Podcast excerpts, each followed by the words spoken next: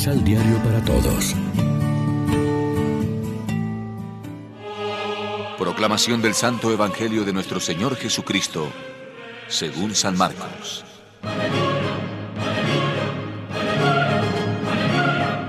Con el reino de Dios pasa algo parecido a lo que sucede cuando un hombre siembra una semilla en la tierra. No importa si ese hombre está dormido o despierto, o si es de noche o de día, la semilla siempre nace y crece sin que el campesino entienda cómo. La tierra produce primero el tallo, después la espiga y finalmente las semillas. Y cuando llega el tiempo de la cosecha, el campesino recoge las semillas. La semilla de mostaza. ¿Con qué puede compararse el reino de Dios? ¿A qué se parece? Es como la semilla de mostaza que el campesino siembra en la tierra. A pesar de que es la más pequeña de todas las semillas del mundo, cuando crece, llega a ser la más grande de las plantas del huerto. Tiene ramas bien grandes y hasta los pájaros pueden hacer nidos bajo su sombra. Jesús enseñó el mensaje del reino de Dios por medio de muchas comparaciones, de acuerdo con lo que la gente podía entender. Hablaba solamente por medio de comparaciones y ejemplos, pero cuando estaba a solas con sus discípulos, les explicaba todo con claridad. Lección Divina Amigos, ¿qué tal? Hoy es viernes 28 de enero. La iglesia se viste de blanco para celebrar la memoria de Santo Tomás de Aquino, presbítero y doctor de la iglesia, y como siempre, a esta hora nos alimentamos con el pan de la palabra.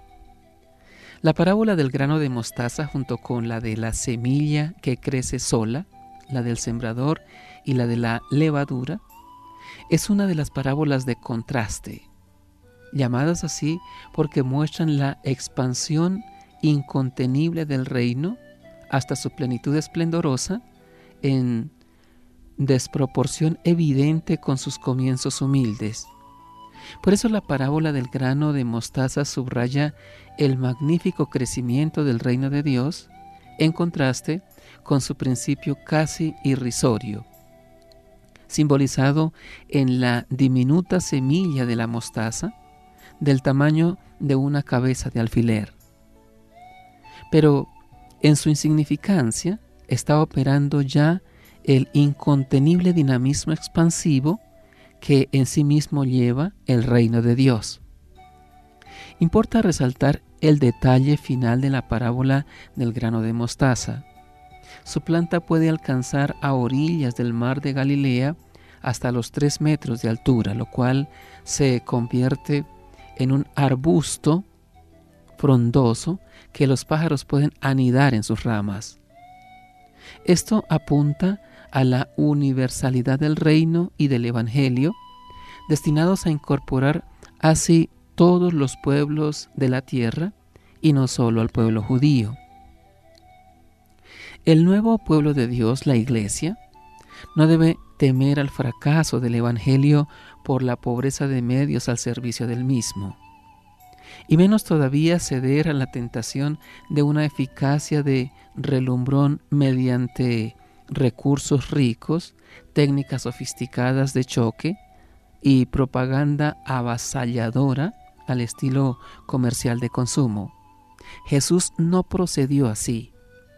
Para fundar su iglesia al servicio del reino, eligió a doce pobres hombres, carentes de toda influencia social, incultos en su mayoría, simples pescadores algunos, incluso pecadores otros como Leví el publicano.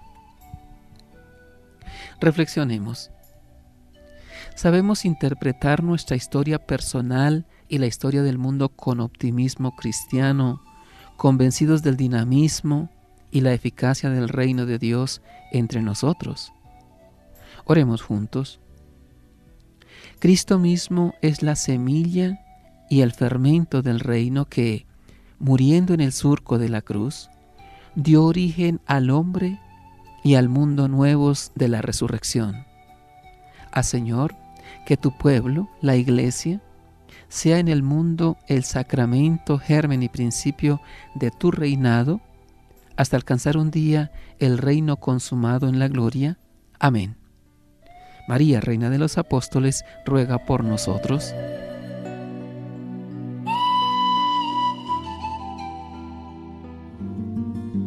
Complementa los ocho pasos de la Alexio Divina adquiriendo el emisal Pan de la Palabra en Librería San Pablo o distribuidores. Más información www.sanpablo.co Pan de la Palabra. Vive la reflexión.